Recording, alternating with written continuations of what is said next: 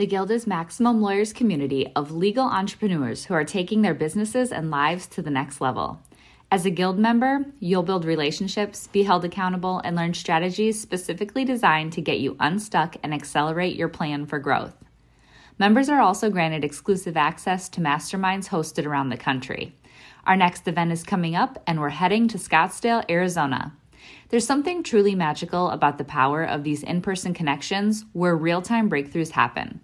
Picture this you're surrounded by like minded law firm owners tackling your business and mindset challenges together. The energy is electric, the insights are transformative, and the results are game changing. Investing in yourself is the best decision you'll ever make. The knowledge, strategies, and breakthroughs you'll gain are priceless assets that will supercharge your practice and propel you forward. Join the Guild and secure your ticket to Scottsdale at the best possible price by visiting maxlawevents.com. This is John Ting. I'm an immigration attorney in Houston, Texas. Welcome to the Maximum Lawyer Podcast.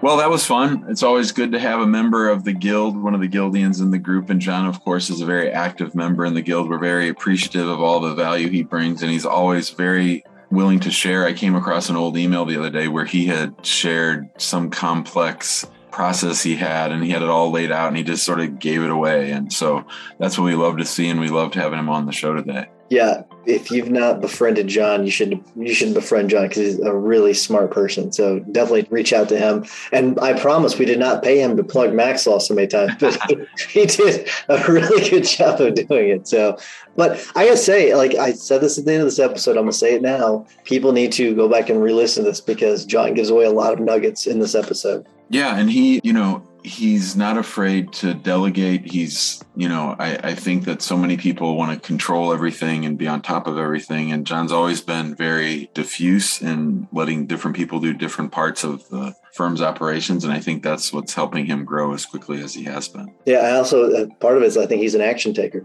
That's another part of it. He takes action. So that's what it's about. So enjoy the episode. Run your law firm the right way. The right way. This is the Maximum Lawyer Podcast.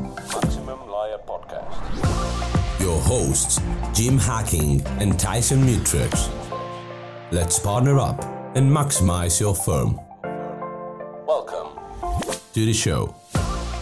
Welcome back to the Maximum Lawyer Podcast. I'm Jim Hacking. And I'm Tyson Mutrux. What's up, Jimbo? Oh, Tyson, it's a beautiful day here in St. Louis. It's still chilly. I don't know why in the middle of April it's still so darn cold, but it's a beautiful day. How are you doing? Doing well. I, I mean, I just three minutes ago got out, or four minutes ago got out of an airplane. So uh, beautiful weather in Columbia, Missouri. I'll tell you, no, no real winds, but you're right. It's crisp outside.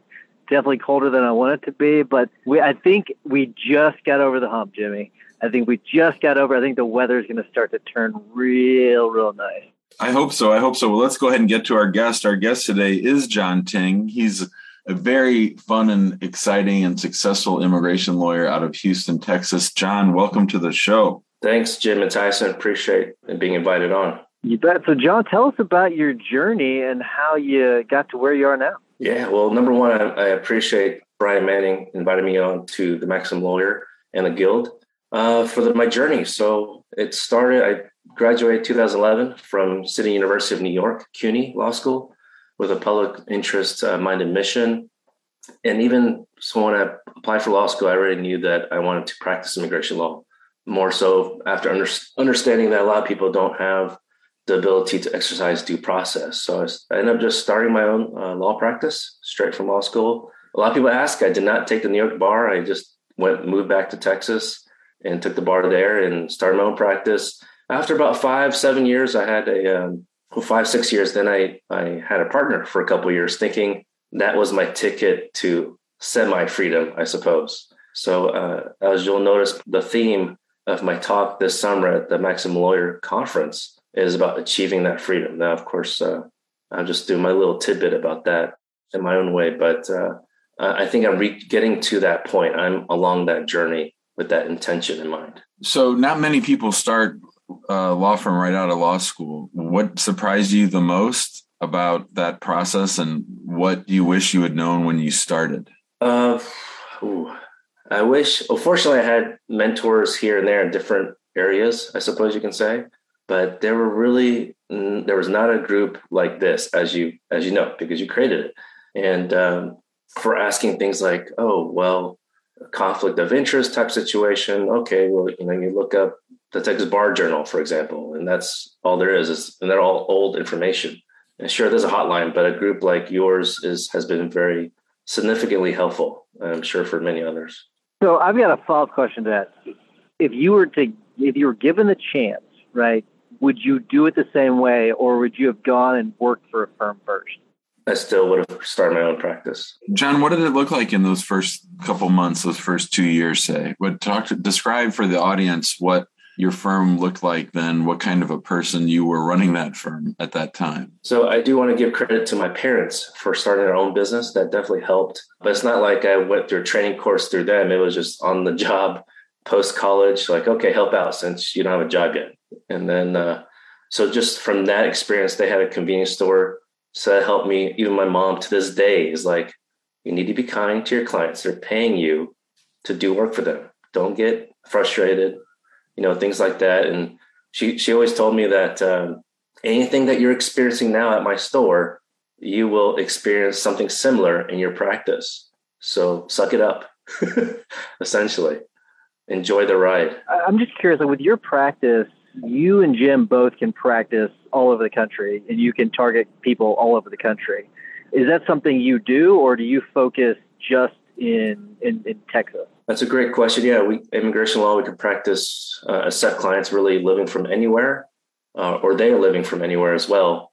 But that wasn't, that's the, the, the huge difference in intention from the first seven years until the last three years, I suppose you can say is the ability to thinking about scaling to some extent, not just accepting people in person. I mean, even that mindset started happening for me in 2000, late 2018 when my first uh, child was born, because I had to do everything remotely.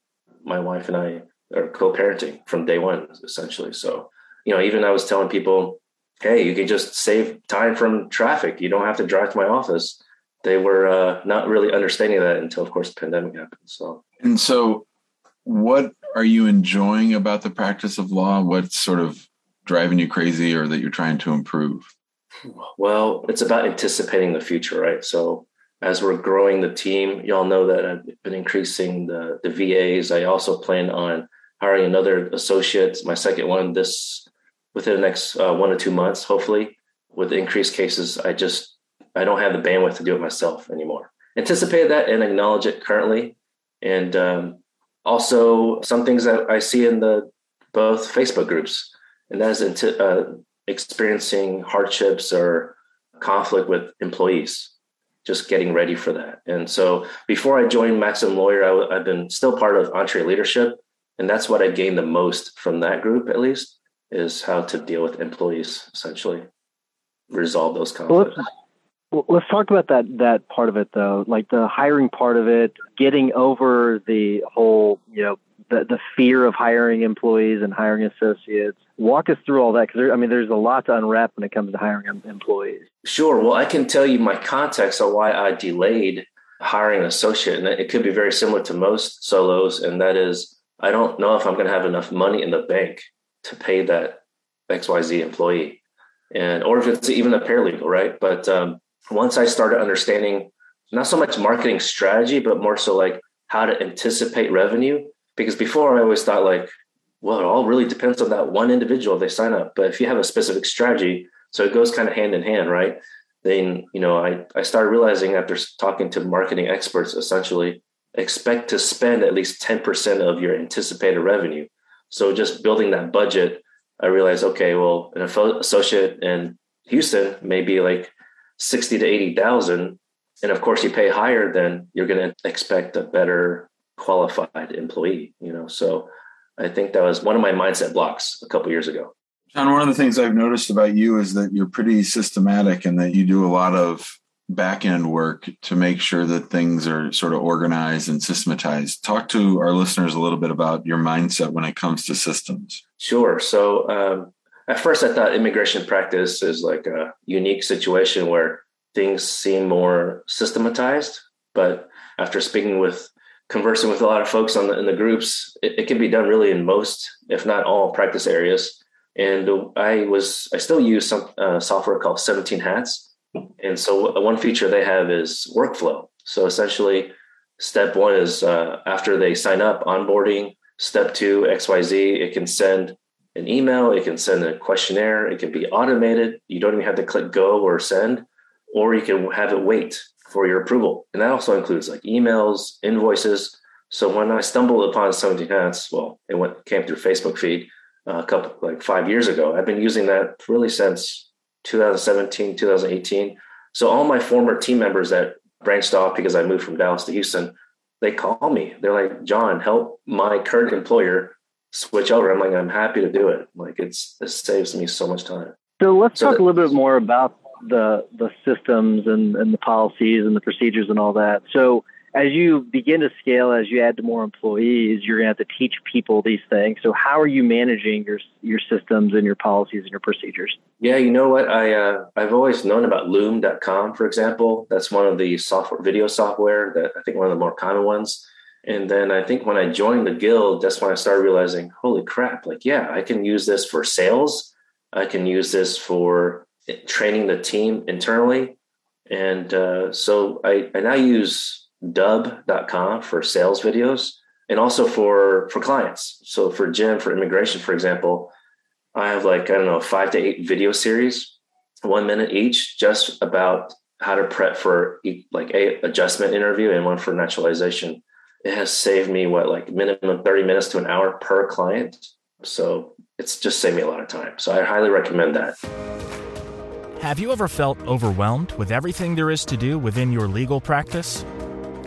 How do you keep up with your legal work while making time for growing your practice and attracting clients? Do important things like deadlines and even your family fall through the cracks? This is why you should join us at the number one conference for legal entrepreneurs, Max LawCon. We're going to be focused on helping practices scale and bringing calm to the order. This conference is curated in order to accelerate your implementation. Based on where you are in your legal practice, we're going to help you identify exactly what is most important right now. When you leave Max LawCon, you go home with complete clarity, focus, and a plan to make 2022 your best year ever. And not only your best year in terms of revenue, but your best year in terms of time. Time back with your family more time to do the work that is in your zone of genius, only taking the clients that you like, and more money in your pocket. It's all at the Maximum Lawyer Conference. Max LawCon is a two day event on Thursday, June 2nd and Friday, June 3rd in St. Charles, Missouri. Seats are filling fast. Grab yours today at www.maxlawcon2022.com. You're listening to the Maximum Lawyer Podcast. Our guest today is immigration attorney extraordinaire John Ting out of Houston. John, talk to us about business development. How do you like to focus on marketing when it comes to bringing in new clients? So, the past, uh, before the pandemic, the first five years or so is like going strong on networking, going to bar events, things like that. Then my wife was pregnant, and I was like, there's no time. This is before the pandemic, right? So, I had to think of other ways. And of course, Jim Hacking's the guru on YouTube. Ah. So watched uh, several videos of his. So I was, like, I was still hesitant, like I'm sure many others. Then pandemic hit, and that's when I was like, well, I've always wanted to do know your rights type workshops. I've done them in person, but I was like, there's got to be another way. I just got to get over my fear. And and you know this, Jim, but like YouTube or any type of social media is really the best way. I know people are like wondering, which uh, platform should I use? Just pick one at least. You really can duplicate it. What's this right on your phone anyway? All you need is a phone, right? We all have smartphones now. So even when my internet wasn't working at the office one day, I just used my phone to, to log into StreamYard. It wasn't perfect, but I just got it done. And, um, but then I realized, okay, they're calling kind of like, you know, the old school yellow, what do you call that? The yellow book? Yellow pages. Pages. And, uh, and I've, I tried something like that. I wasn't Yellow Pages, but I tried like this uh, the Spanish version of the Dallas Morning News, Al Dia. Yeah, we got a lot of calls, but then some people are like, "Oh, but you it says free consultation." Of course, uh, back then, the first seven years, I was like, "Oh yeah, we charge for that." But now I predominantly is free, 15 minutes. But anyway, uh, so it's my summer talk at the conference will be uh, similar to this this topic. Actually, is when you attract them through YouTube and other means, what do you do after that? And so what we have is a free guide. It's a document, a PDF. It's everything you know already. It's already the items that people ask, like common FAQs. So it, you've already built the trust through social media. Now they want to, you want to sustain that. You want to show that your continued credibility, your knowledge. You share that with them. So it's kind of like you go to an event, right, in person, and someone hands you like a random flyer. It's essentially the same thing, except in that situation, there's no trust built in. But if you have something to attract them, like a landing page or your social media, that that's built-in credibility. So that's what I've changed the past couple years in terms of marketing. So, John, with you doing more of the marketing, uh, I guess walk us through your typical day. I mean, are you doing more of running the business? Or are you more practicing the law? Walk us through that. Yeah, it's really like 50 50. But my goal is, you, y'all probably read in, on, in the guild, is my goal is to exit. Okay. So it doesn't mean necessarily 100%. I know it sounds strange for me to say it out loud, but after going through the Goldman Sachs program, it, it was an intensive eight weeks, especially when my son was born around that time. I was like, this is homework. But the key thing, it was in the last week, and that was to exit. I was like, lawyers can exit? That's crazy. I thought we had to be a lawyer until we die. But yeah, I'm not necessarily thinking like sell 100% of the law firm, but to scale the, I guess the point is to the journey to scale it to a point where you have the ability, you have the opportunity to sell it. And so, um, yeah, that's just been mind blowing. I'm just unlocking my mind blocks essentially. So, but then getting to Tyson's question about what things look like now, like what walk us through sort of your typical day now in 2022. Yeah, sorry. So I always, I always want to share context and I forgot the question. Okay, so yeah, I mean, I start my morning like around yeah after the kids go to school, then it's consults all day, really, because the past two months I've been training the associate to handle that, the new associate. But her skill set is uh, more like an integrator because, and so I had her take the assessment. So with that in mind, like I've already created like a hierarchy chart just anticipating needs. And so I'm, I would say 50% of my day is working on the business. It's just, even though I preach about time blocking, I'm not as good as it I was as I would hope I think that's more so because my excuse is the little kids. So my day pretty much shuts down 334. Uh, so now I assign, for example, having an associate for for those true solos. One, because we all like some people think I talk to my friends all the time and they say, like, well, I can do everything myself. And we all know we need to delegate, right? So even quote unquote simple tasks like research, right? Jim, you know this, like we have a lot of immigration clients that just say, like, can we do this? But like some things can change. So, but I don't have the time to research it anymore. So I just task my uh, associate, and that's a great learning experience for her anyway, and for me because after she does the grunt work of it, then I can double check it quickly. So that's just so, uh, you know one thing off my plate, at least in terms of my day. So I, I have an interesting question because with your plan to exit, right, and you because you want to kind of I guess be out of the business at, at a certain point what does your vision look like? And how do you because we talk about vision all the time and conveying that to your employees and, and how important that is but i guess how, what does your vision look like and how do you express that to your employees? Yeah so i've been upfront with them. Y'all know i have a team of vas virtual assistants that work outside of america. Uh, I've told them, look, this is a growing opportunity for everyone. So as we grow, I mean, I don't share the numbers with them in terms of the, the dollars, but uh, and I don't think they need to know that. They're uh, a bulk of my VAs have been with me for about a year. So uh, it's just great to see their development and them actually wanting to, when they see someone is sick or out for any reason, they're like, how can I help? So that's uh, just building that culture is critical for scaling and exiting. And um, so, but yeah, long term is uh, integrating a, I guess you could tr- traditionally we call it of counsel, right? But so something like that, but for work from home workers. I don't want to call them employees yet, but I imagine it'd be more like 1099 contractors, where we're more like the call center, the marketing hub, and call center and slash document gathering center, handle all the client concerns, you could say, uh, the help desk, and then the attorney handles all like the hearings, things like that. And so that was part of my uh, through the guild. I think the hot seat, I think it was in August for me or September last year. And part of me was like, man, I really don't want to stop accepting XYZ type of removal proceeding cases. You know, that's the reason I went to law school, really help people in that kind of situation, that bind.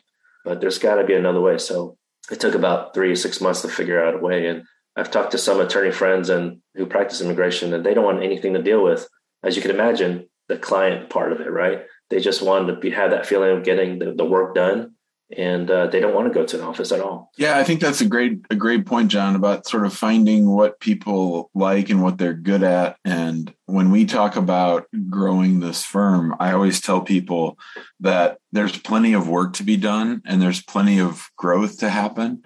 That we need to find out what people's strengths are and then play to that strength and sort of get other people to deal with things that everyone else is weak at. So if one person's really good at client communication, then you know let them run with that and then find out what each person's strength is i think i think so often we just try to get so rigid about you know we have this position to fill and we have to find the perfect person for this position as opposed to really digging in finding out what people's strengths are where their energy lies and what they like to do and building the firm a little bit more organically. Yeah, that, that, exactly. Like for example, a recent example is one or two weeks ago, we just created a TikTok channel per se, and, and I already knew who would be wanting to participate in that, and already and it confirmed with me who did not because I asked individually who wants to be involved in this channel or not. I don't want to dump everyone in that group, but uh, and I was right. I, after like at least six months with them to a year, I, I have an idea what they prefer. Of course, everyone uh, takes the personality assessment, but that doesn't necessarily say like which specific role they ex- would excel at or even be interested in. And then I once when a couple of the VA said, "Yeah, oh, I want to help with X Y Z, like social media, for example, or calling clients for certain reasons." I was like, I looked back at their application. I was like, bingo! Like they actually selected that as one of the options. I just I was just so gung ho, like you said, like uh, as uh, law firm owners we're like, we just need to fill this position. But after over time, please, I recommend looking back at their application, see what they selected. So what I do in my part of my application is I just list all the needs that will you'll continually need to fill over the years.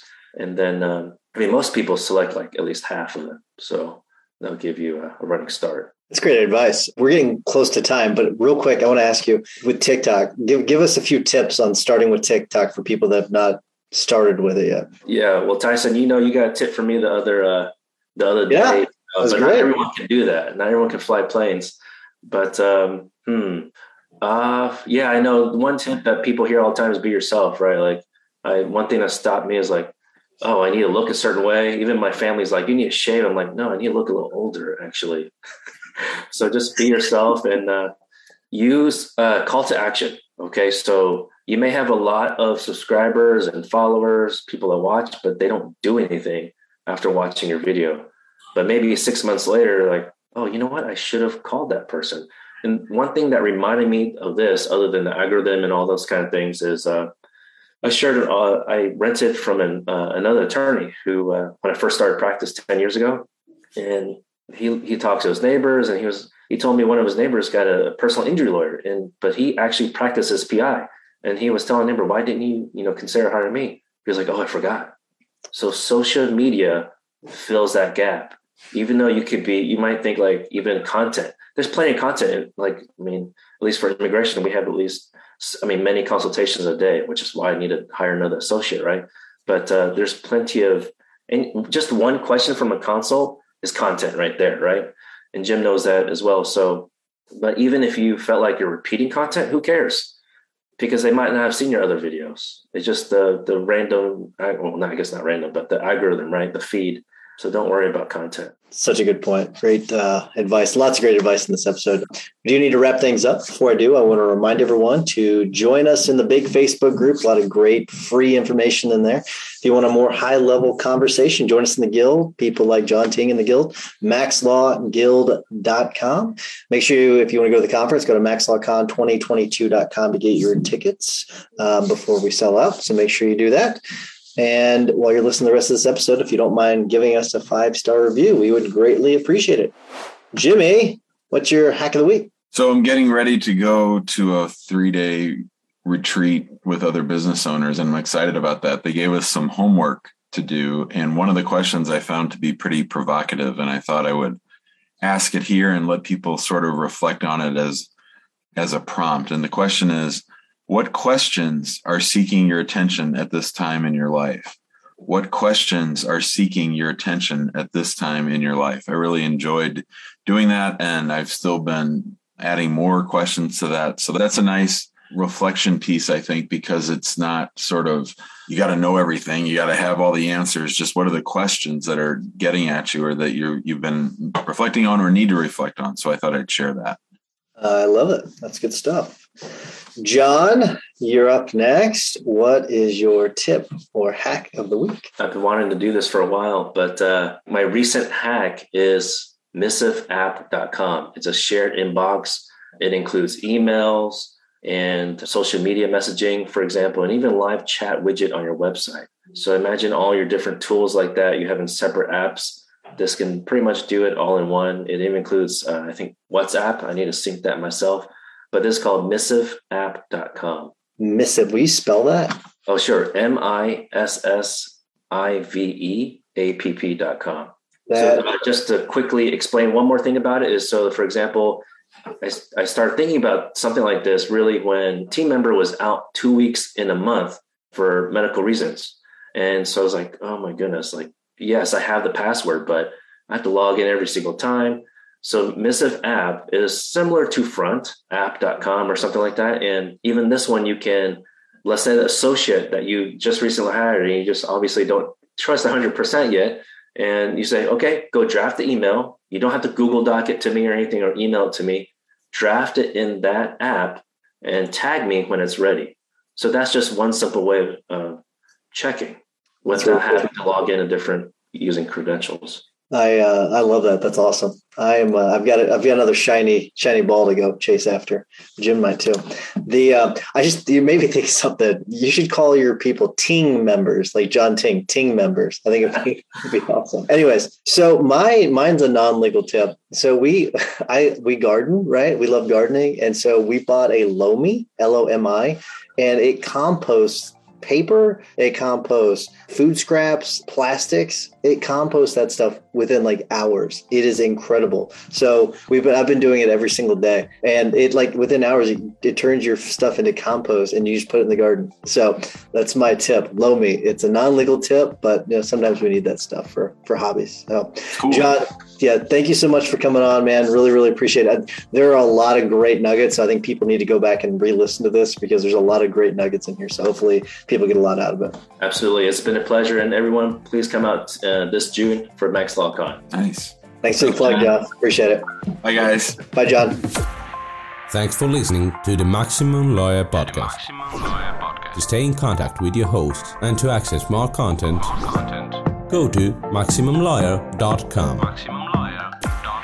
Have a great week and catch you next time.